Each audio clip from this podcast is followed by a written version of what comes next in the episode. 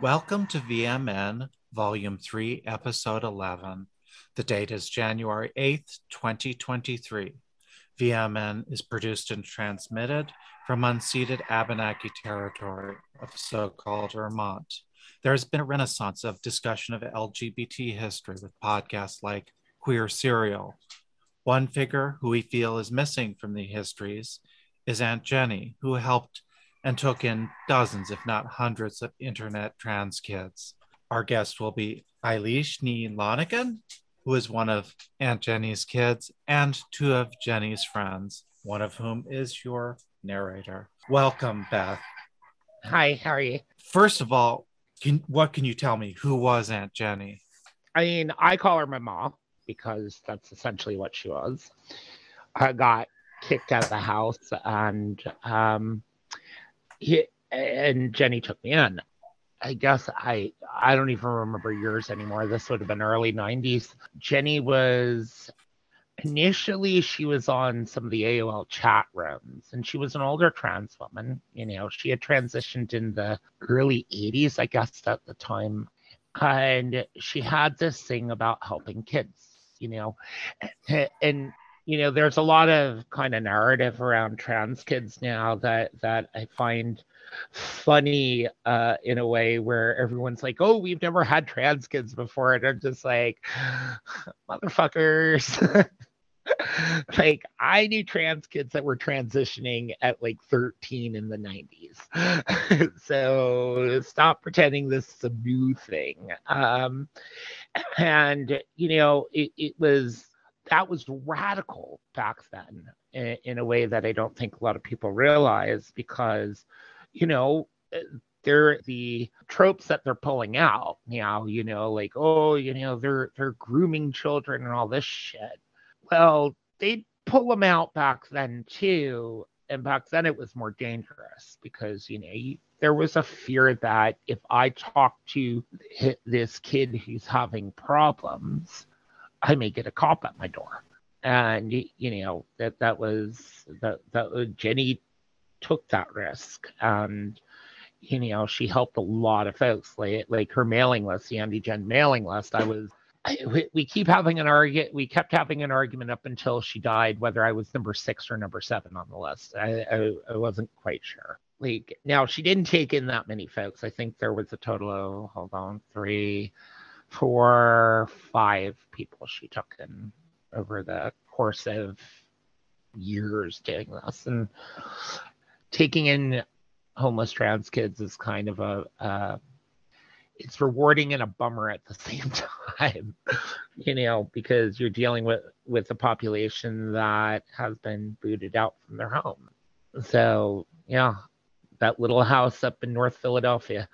Yeah, I still remember that house can you talk about what it actually felt like being in there? I mean, this is this tiny shoebox house oh, in, it, in North the East Philly. Can you talk about it a little bit? What the can you give a feel of it and maybe about what it was like being in there? Okay, uh, you you know me, Marina, so so you know I'm not going to like like there's this weird thing about like the trans kids who knew Jenny like in real life. And the ones who knew her as like saint jenny of the fucking internet um which was like like we used to joke about it like but i got booted out of my house and i begged jenny for a place to stay. And i had never met her before. I only knew her on IRC and she was like you can sleep on my couch for a few weeks. And i'm like okay awesome. And like she had had some complicated relationships with some kids before who had taken advantage. Jenny was a sweetheart, but you know, the joke was Jenny, get off the cross, someone else needs the wood.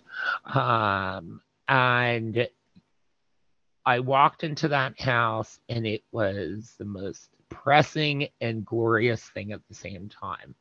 Um, Jenny lived with her sister who was alcoholic so there was Jenny's sister there, and uh, she was uh, an absolute mess. There was Gary, who is uh, Jenny's best friend, for years, and Gary passed away um, a number of years later. And then there was uh, another trans woman up there who I'm not going to mention her name, um, who had one of the room, and me, I slept on the couch. and Gary just looked at me and just glowered at me, like, like absolutely was like, Jesus Christ, she's taking another fucking stray. You know, I, I think I was the kid that was in that house and out of that house the quickest because I found a job and like I saved up all my pennies and I got myself an apartment and I was out of there. And then in that made like Jenny was very happy about that but she was also kind of like, "Oh, you're not going to be around." And I would go over every weekend because I'm dating myself here. Star Trek Next Generation was on, uh, and, and that was like that was church. That was church, and, and you know, like Jenny was overweight, like, like morbidly obese, and you know, I'm not saying anything that wasn't, you know, but she had her uh, reclining chair and her computer right there. And Sunday was Jenny in that chair watching television, and you could get takeaway, but you shut the hell up. You watch it, you watch Star Trek. It, it was Star Trek's on. Just zip it, zip it, zip it, zip it, zip it, zip it. Um, so you know that was kind of the pattern and every christmas gary would do up the house in what i used to term early drag queen. Um w- like after Gary died, I have stepped on so many goddamn straight pins and found globs of um, uh, fucking glue gun just stuck to the walls. I mean, it looked glorious, but it wasn't meant to be up for years. And when Gary died, Jenny just kind of said, I'm not doing anything decorating to the house. It's staying as is. Um, and that was that that way for a very long time. So can you talk about some of the kids that Jenny helped and how she would help them? Um so there were God, I hate talking about this, but I'm going to talk about it anyway. Um, not a lot of resources back then. There just wasn't. So she would point people to resources. Um, you know, she never, she never helped like underage people get hormones or anything like that because you know she she was very aware of you know the climate that we lived in that if she did that she'd be in so much fucking trouble. But she would point to support groups and resources and try to hook people up in other areas. Um, she was basically a trans youth concierge um, where you know so, oh i know someone in denver. Here go talk to this person. I know someone in the bay area. Here go talk to this person and she was always there to be that ear to listen. Um, you know, she had no formal therapy training, and it was there were people who needed a lot of ear from her. So she she would sit there and listen to kids crying on the phone. And eventually what you started seeing was parents, parents trans kids going to Jenny um you know there were a few uh who like i met who show up at the house and it was just like you know help me with my kid. I don't know what to do here you know and it's not like people think that oh it's like 2000s where there's a lot of information. Now there was like nothing nothing. Unless you hung out at the gay bars or were really tied into the internet back in the 90s, you were kind of just lost. So Jenny kind of smoothed that path out and she would collect doctors' names and things like that and get on the mailing list and go, all right, who's here? I got a kid that needs help, you know. And Jesus, she sent so much money to kids so much money. Like, oh my God, I, I, I can't get a job and I'm starving. and it's like, let me buy you a pizza. Um, you know, so like that's a lot of what she did.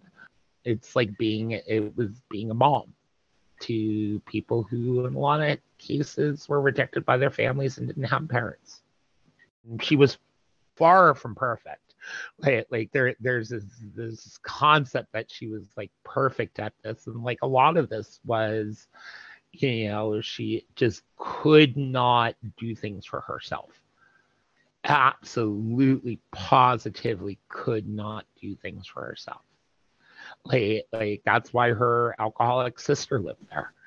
I'm like you need to kick her out jenny. You need to kick her out jenny. It took her seven years to kick her out. Like like and just um i remember i got jenny fired. Did, did i ever tell you this marina? Nope not at all. I got jenny fired. Um no it's the best thing that that i probably ever gave her. So jenny worked at a florist. She arranged flowers. Jenny was very technically competent.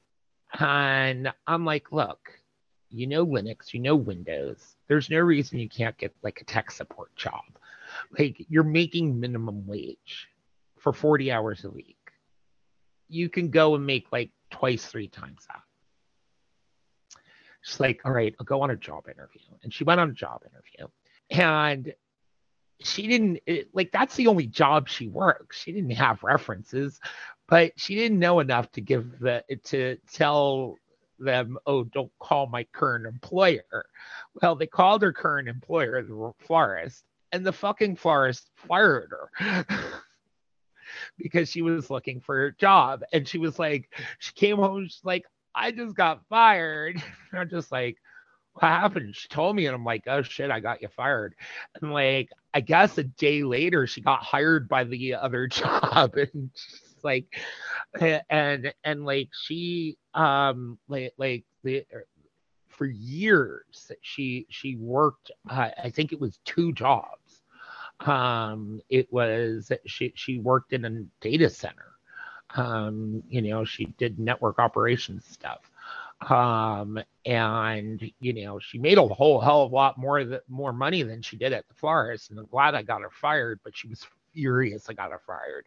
She's like, you got me fired. And it's like, no, you got yourself fired. You didn't, you don't put, but she hadn't looked for a job in like 15 years. She had worked at that florist for 15 years. So, you know, she didn't have anything background wise. So, yeah. I understand she became a very uh, good system admin as time went on. Can you talk about that a little bit? She she became a what? I'm sorry. A very good uh, system administrator as time went on. I mean, yeah, I I tried not to talk work with her because I just I just like no, that's my mom. I don't want to talk work with my mom.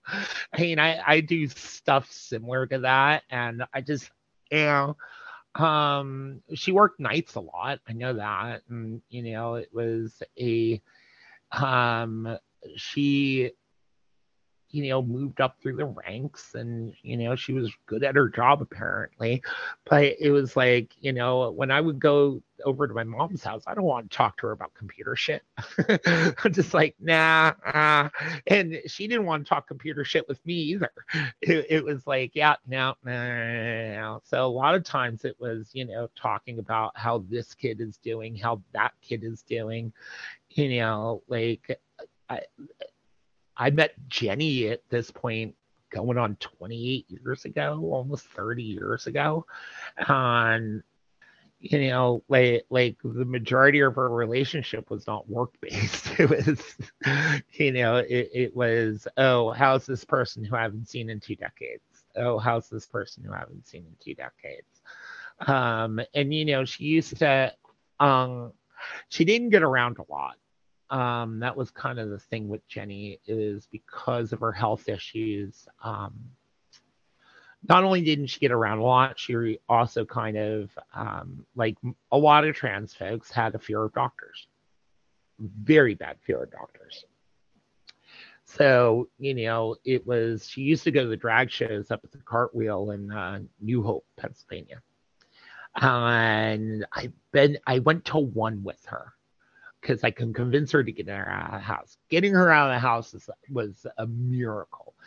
To get her out of the house, and I think I, me, and like a few other people were the only people who could get her out of the house. Um, I remember after 9/11, we went to the Afghani restaurant in uh, Philadelphia because like all the racism after 9-11 like the poor afghani restaurant was like no one was there and i'm just like all right you're going to get afghani food and and look jenny jenny was Jenny was working class kid, Afghani food. What the fuck is Afghani food? And and just like, come on, we're gonna go find out. um, you know, and what like after Gary died, uh, we would do uh, um, basically Chinese food in a movie on Christmas. Like that was kind of our thing. We do Jewish Christmas and go get Chinese food, go go watch a movie. So like getting her out of the house and moving to go somewhere was, you know, it was a challenge. Um, she always wanted to travel. She never really got to do that.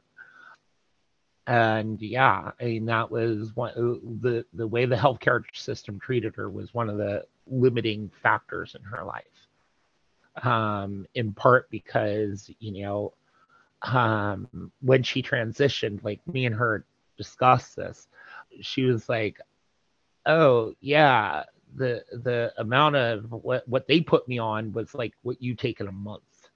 She was taking in a week, and you know it was Eh, eh, eh, it, it, you remember the doctors that we used to go to in the real sketch part of town when you call them up? They say if you're coming looking for narcotics we no longer can prescribe narcotics. Those kind of doctors. That was the doctor that jenny sent me to and went to. That's the doctor she transitioned with.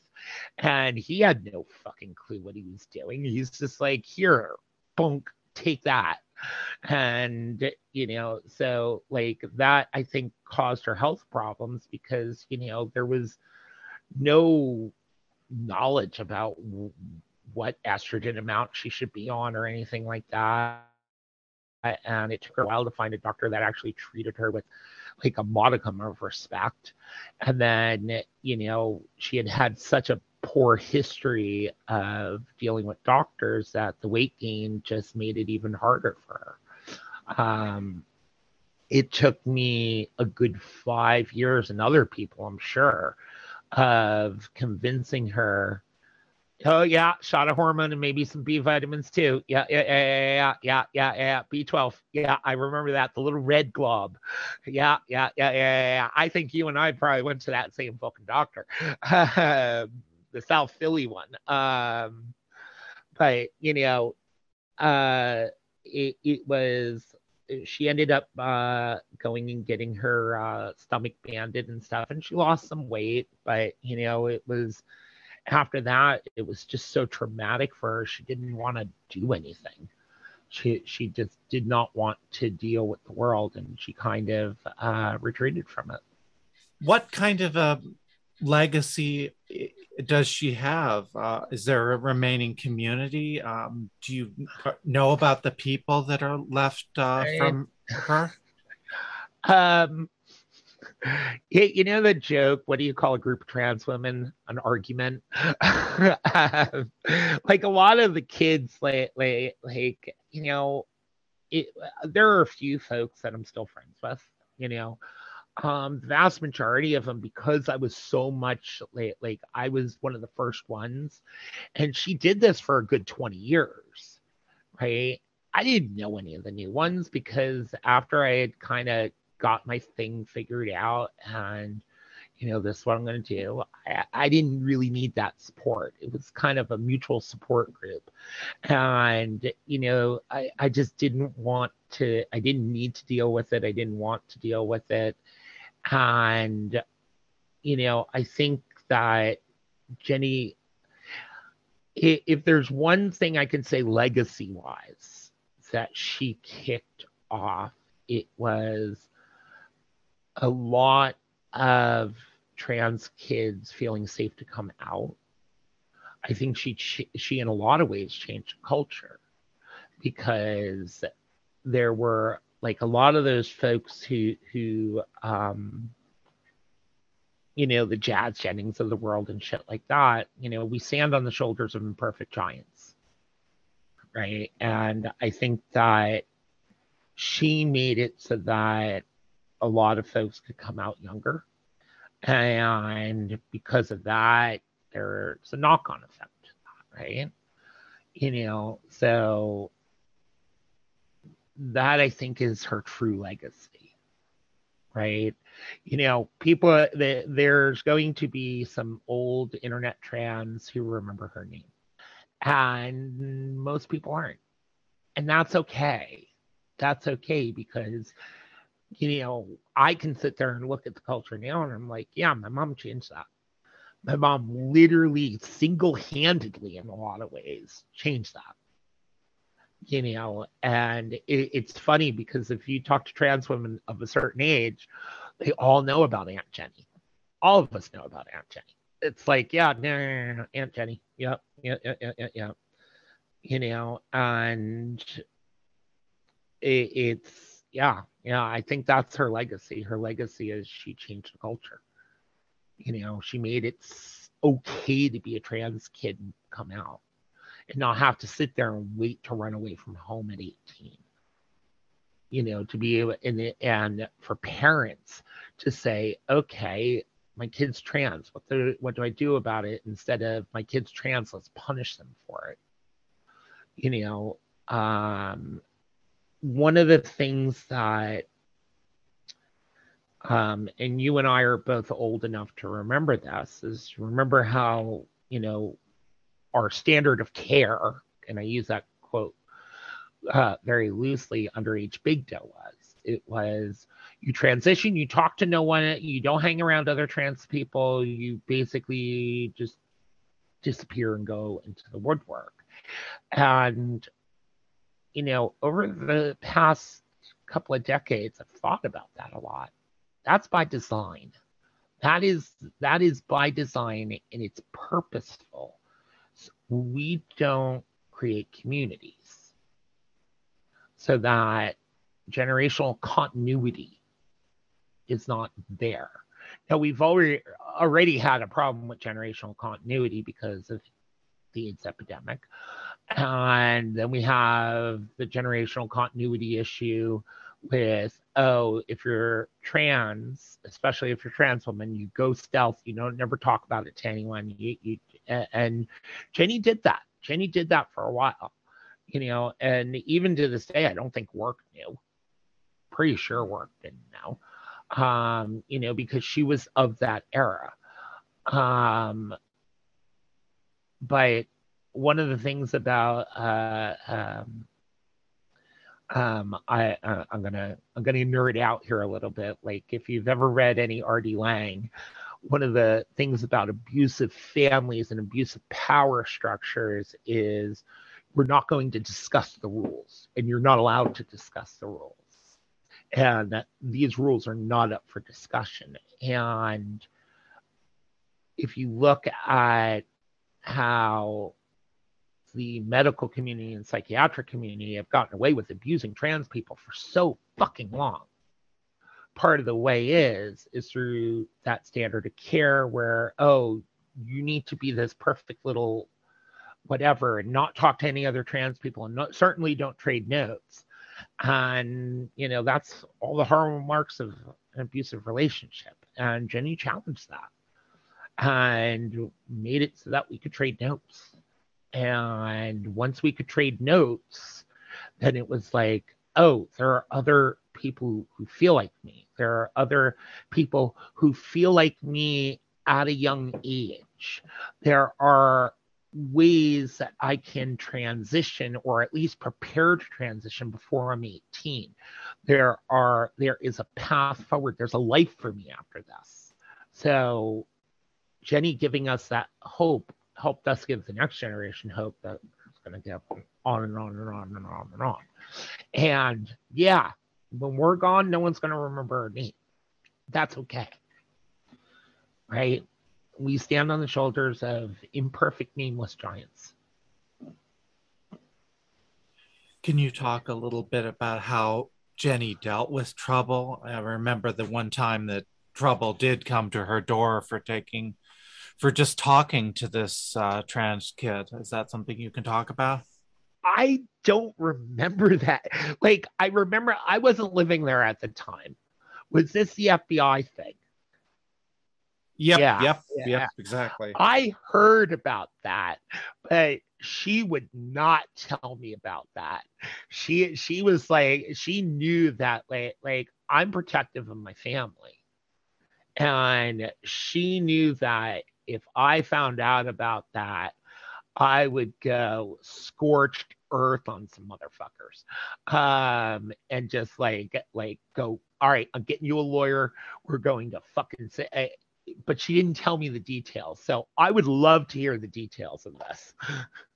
I mean, I don't know that much about it. Uh, when when that the woman who was whistleblowing on the um, Philly police was going to court, I st- me and her stayed at Jenny's house, and she told me a bit about it. And she said basically, uh, I just talked to the kid. I didn't even recommend doctors or anything like that. I just listened to the kid. So my understanding is eventually the FBI agent went went away because there wasn't any case. But that's as much as I know about it. Um, so yeah, that my understanding is she was talking to some kid. Um, the kid was trans, and I guess the parents checked the computer or something. And when, oh my god, my kid's talking to a trans lady, and I knew that there was FBI contact. I didn't know it was on the literal front porch. Like, like that, like, like that's news to me. She kept that from me. Uh, Jenny was very good at um, um, um, compartmentalizing. um, you know, so um, yeah, she did not tell me that. She knew better than to tell me that because I would have flip the fuck out. I would have been like, they did what? And, and you closed the door on their face, right? You said, I don't want to talk to you. I have no intention on talking to you, not without my attorney present, right? Uh, no, she did. She, she, she said, I'd been contacted by the FBI.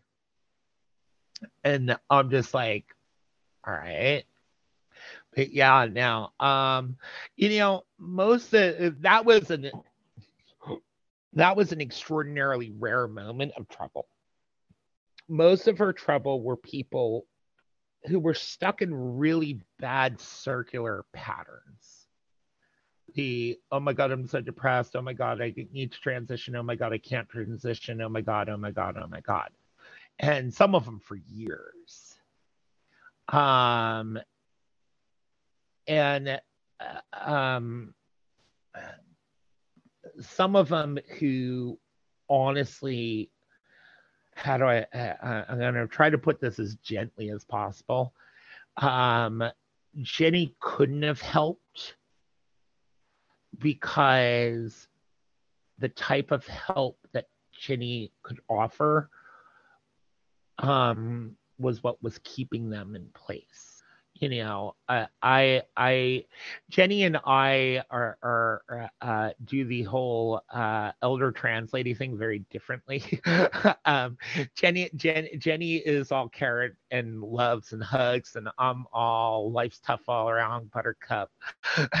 go, go sort your shit out you know you know it, it, and i tell people you know if you come to me for therapy it's like going to donald trump for dance lessons. You're to get them you're not to especially like it. Um so you know it, um a lot of a lot of jenny's trouble children as i like to call them were trouble children just because they needed something and it was they needed permission. They needed permission. You know, that was where most of her trouble came from. And a lot of her trouble came from the number of people who ended up killing themselves. Um, I know that uh, the folks I kind of transitioned around Melody, Julie, Chrissy, Christine, Erin, Pam. There are two of them left in that group. Melody died, uh, heart disease or something like that. Chrissy killed herself. Julie killed herself. Erin killed herself. And those are the ones I transitioned around that Jenny knew. The ones who transitioned that Jenny didn't know or that I didn't know. Oh yeah, I know. I, I remember those people. What what is that from? Ah, yeah. I'm Yeah. holding up a, uh, a a Linux penguin that was sent to me by one of the people who suicides uh, partner. Yeah, yeah.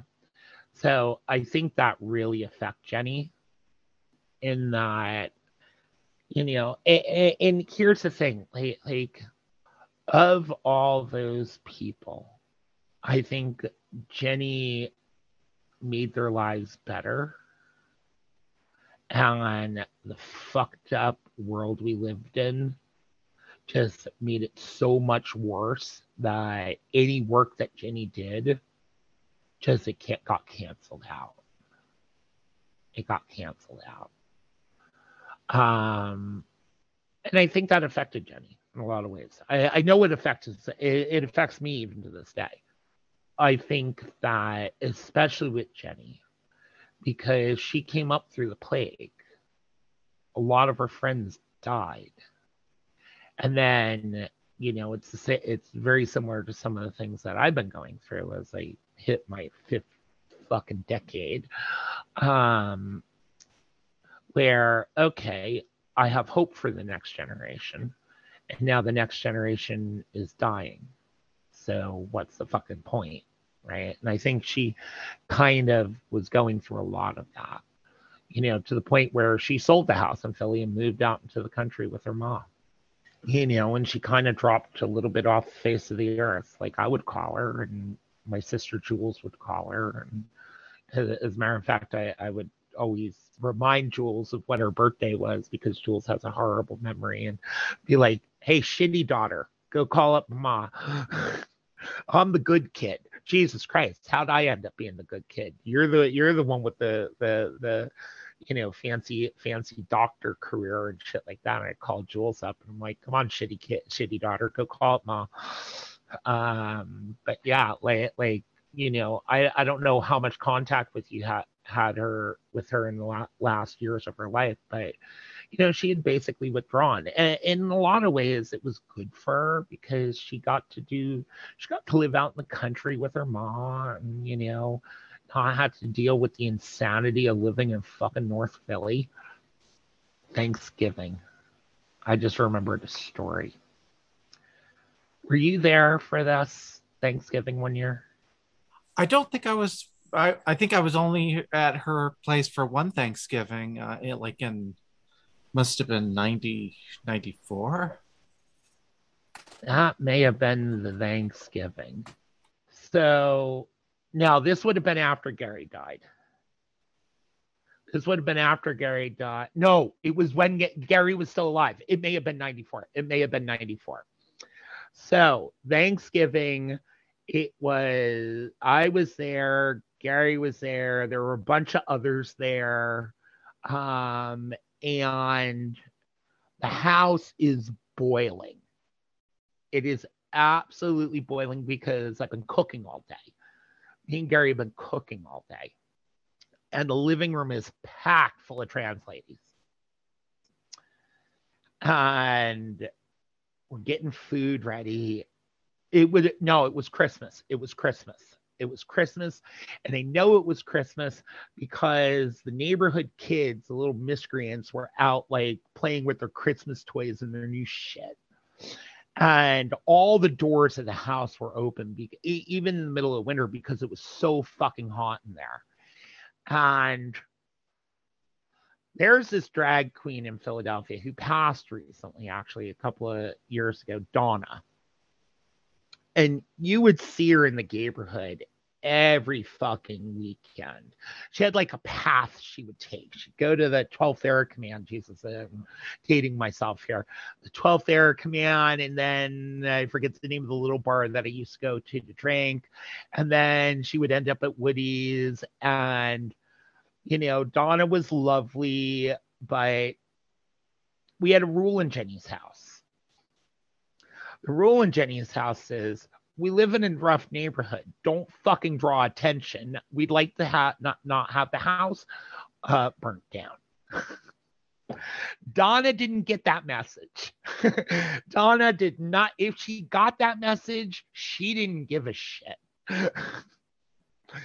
and Jenny's house was kind of like this shotgun style house where if I'm standing in the back up by the kitchen, I could look through the dining room into the living room right to the front door.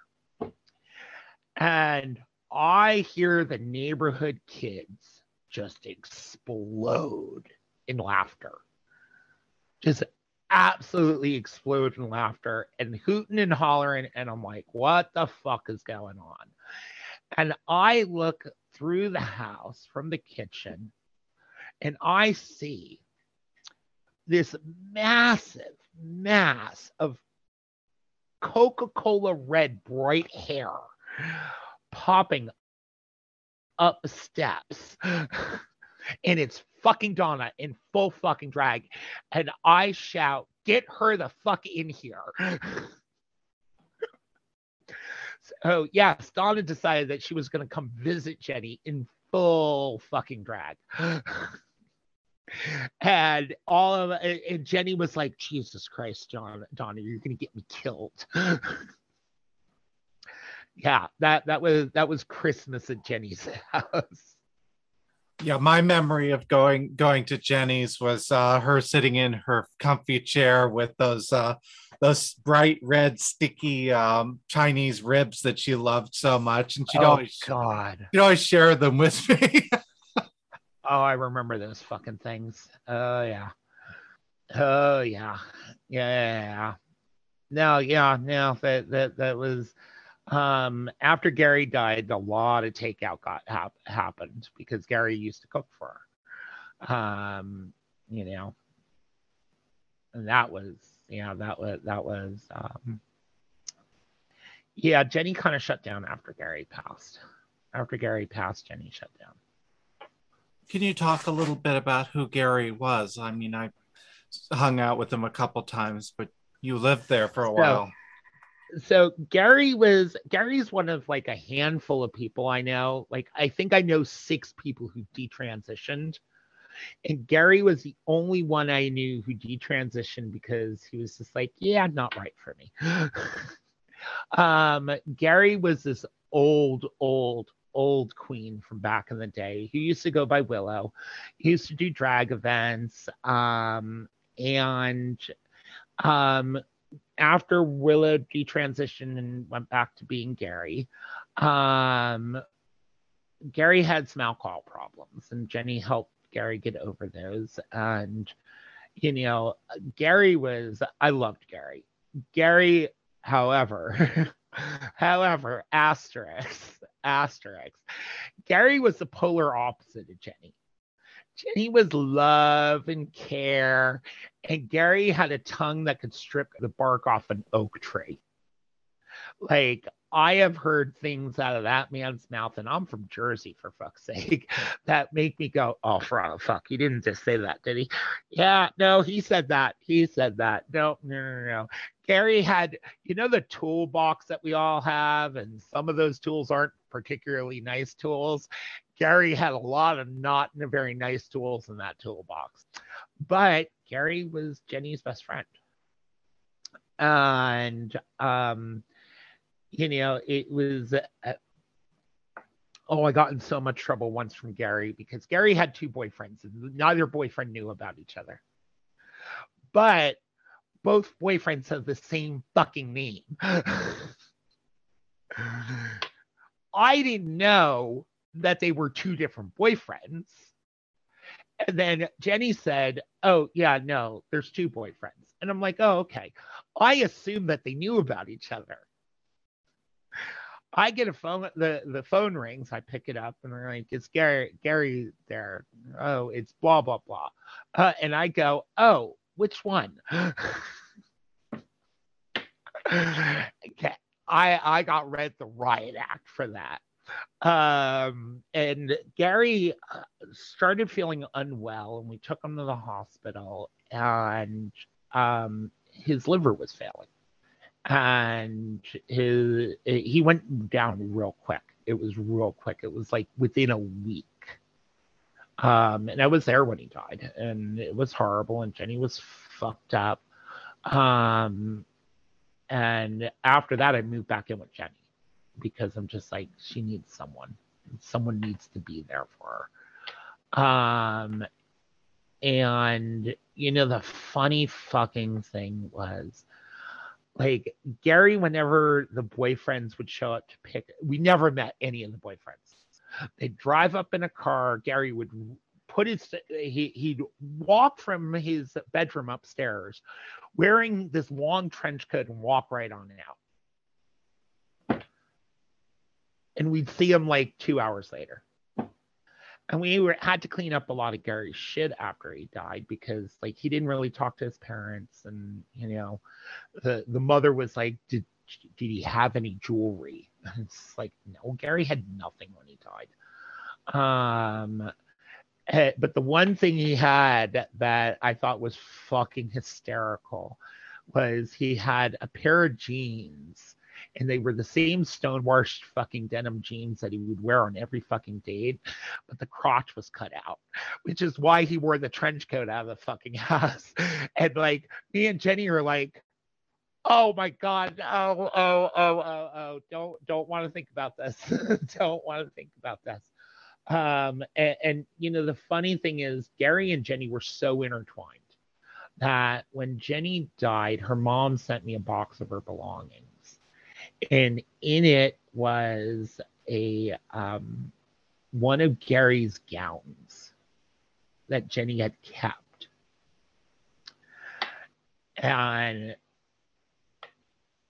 now I'm not going to be wearing one of those gowns Elves of Ireland. I have no reason to. Uh, not my size, not my style. So you know the funny thing is, is that um, there's a drag queen in uh, Ireland called Panti Bliss, um, Rory McCann. And I, I actually knew them. And uh, I sent them a message and I'm like, all right, I have an old drag gown from the 90s. from the states from an old friend of mine who passed away. Do you know an a, a, baby drag queen that would want this? And so that that gown has made it from uh, Philadelphia 20 some odd years later to Ireland and is now in the hands of some baby drag queen. Um, because Jenny's mom was like, I think this is Jenny's. And I'm like, how do you think that's Jenny's? Jenny did not. A, uh, it's too small for Jenny. B, uh, I have never seen Jenny wear this uh, or anything like this. So yeah. Can you talk a little bit about the environment that she was operating in? You've you've talked a little bit about it. What I remember about Jersey in the 80s and 90s was being afraid of the Atlantic City skins catching me yeah. out somewhere and killing me. People in my neighborhood made it a sport of chasing me when I was in a car. Can you talk a little bit about the environment? You, know, uh, I'm a kid from like just outside Newark. so, um, environment wise, like it's fucking Tacony Palmyra. It's it's a shit neighborhood, right? Although now apparently it's getting gentrified, which fucks my head up. um, but you know, it was it's funny. I could tell the kids who didn't grow up in rough neighborhoods when they come to Jenny's house because they're terrified of it, versus the kids that grew up in rough neighborhoods where, like, I used to take the bus every fucking day to go to work from Jenny's house. I would go out to uh, Torresdale Ave, I'd hop the bus, I'd take it down to uh, the L, in the real shitty part of Allegheny, hop the L there and go to work. And, you know, whatever. Yeah. Were there people who, who harassed people? Yeah. there's people who harass people everywhere in Center City. Um, you know, I don't think like neighborhood wise it really changed anything. I think the big problems that we had is Jesus, I forget her name. Um, trans woman in Jersey who ended up shooting two cops. Um, this happened right around the time. Um, basically, and I don't know the details of this. Um, some neighborhood kid decided to go tell the cops that like yeah, she yelled at him or something. I don't know the exact details. And you know, trans folks are scared cops, right? And we have a really good reason for it. Um, I've been harassed by Philly cops. Philly cops were some of the worst that I've ever encountered.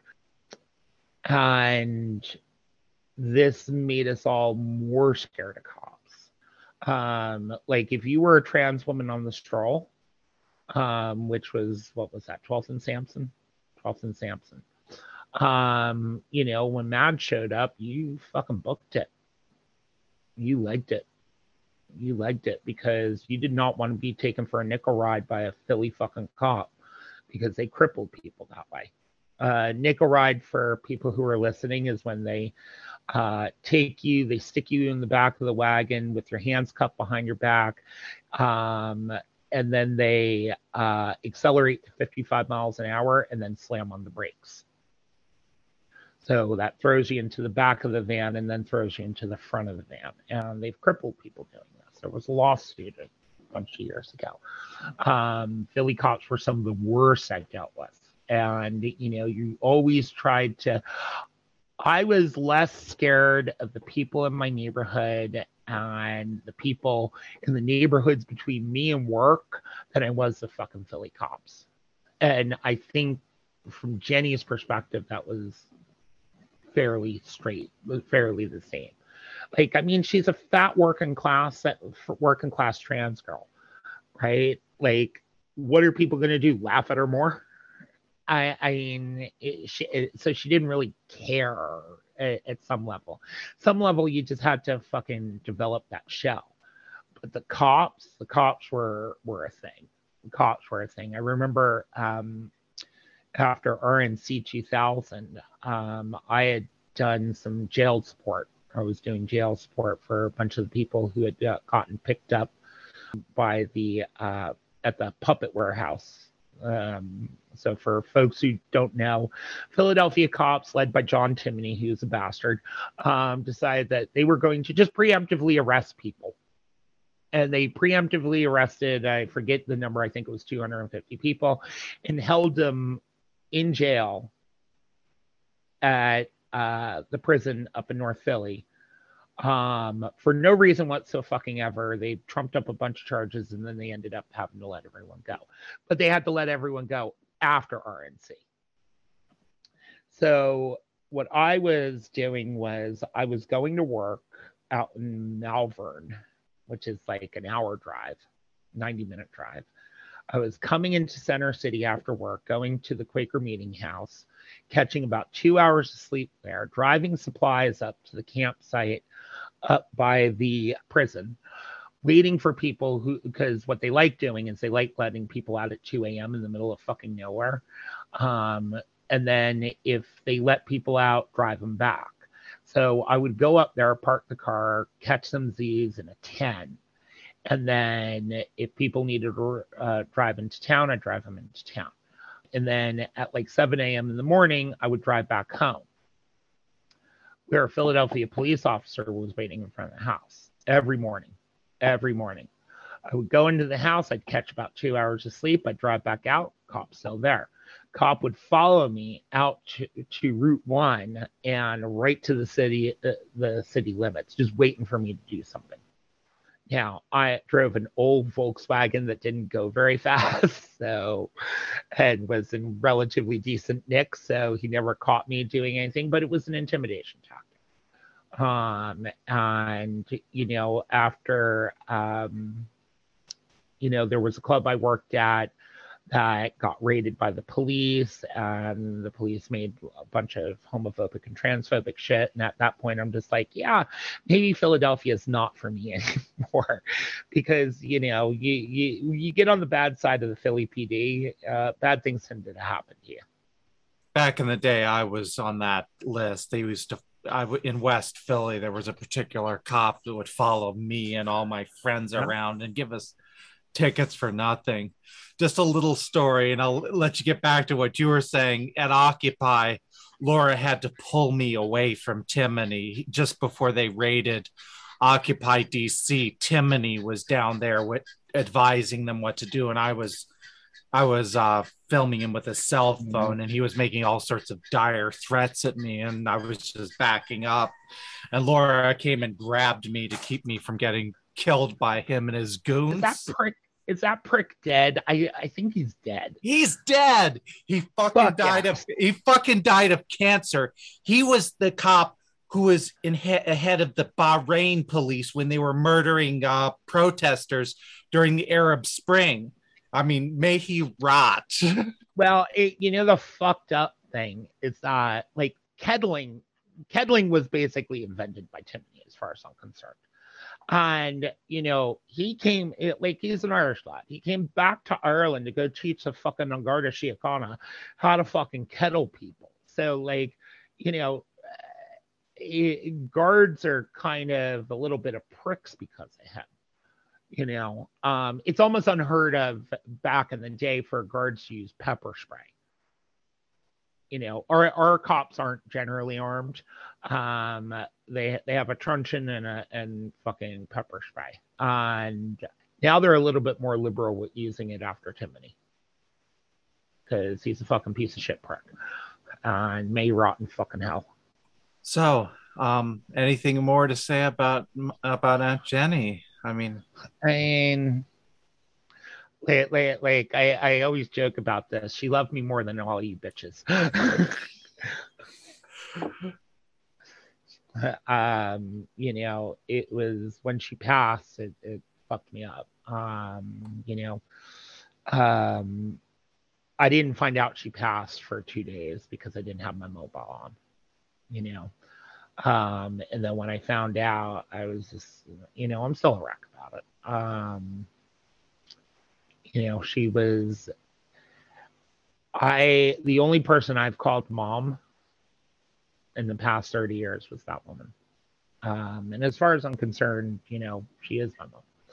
Um, she raised me more than my biological mom did. So, you know, um, I can see far because I stood on her shoulders, you know, and I think a lot of people can see a lot farther than we would have been able to because there were very few people doing that work. I mean, Rusty was doing that work, Jenny was doing that work.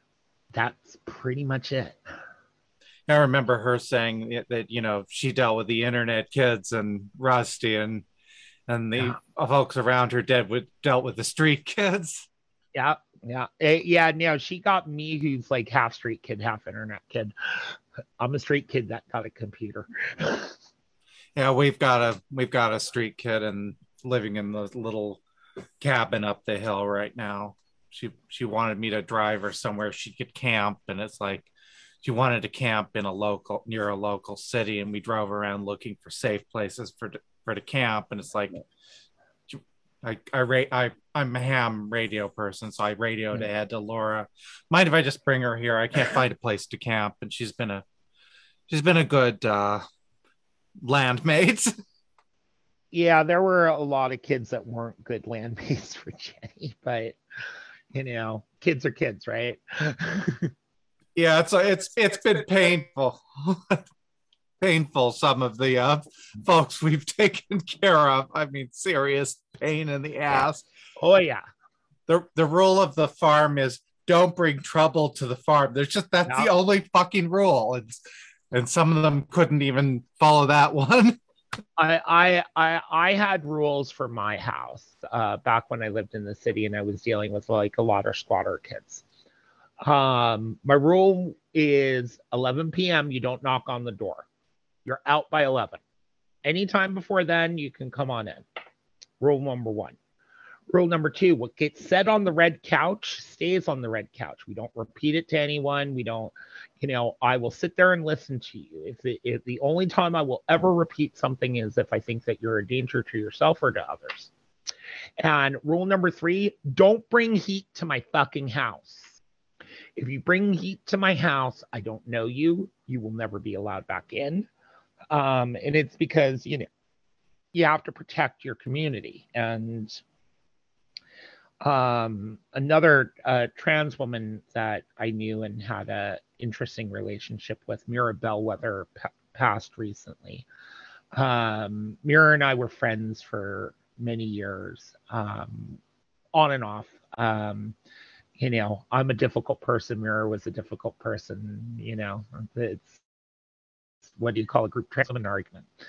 Um, but Mira told me this thing, and I don't know if she made it up or someone made it up. And it's some people are just pizza eaters.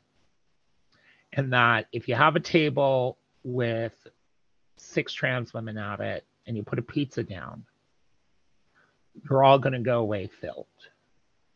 And there are some people that are just so hungry that they're going to eat the entire pizza by themselves and still be hungry. And so six people go hungry. And what do you do in that situation? Right. And I don't know the answer to it. I don't know the answer to it, but I do know that when that one person who's going to eat all the pizza brings, you know, trouble to my house, they're not coming back to my house anymore, you know, because I have to protect the other five people at the table.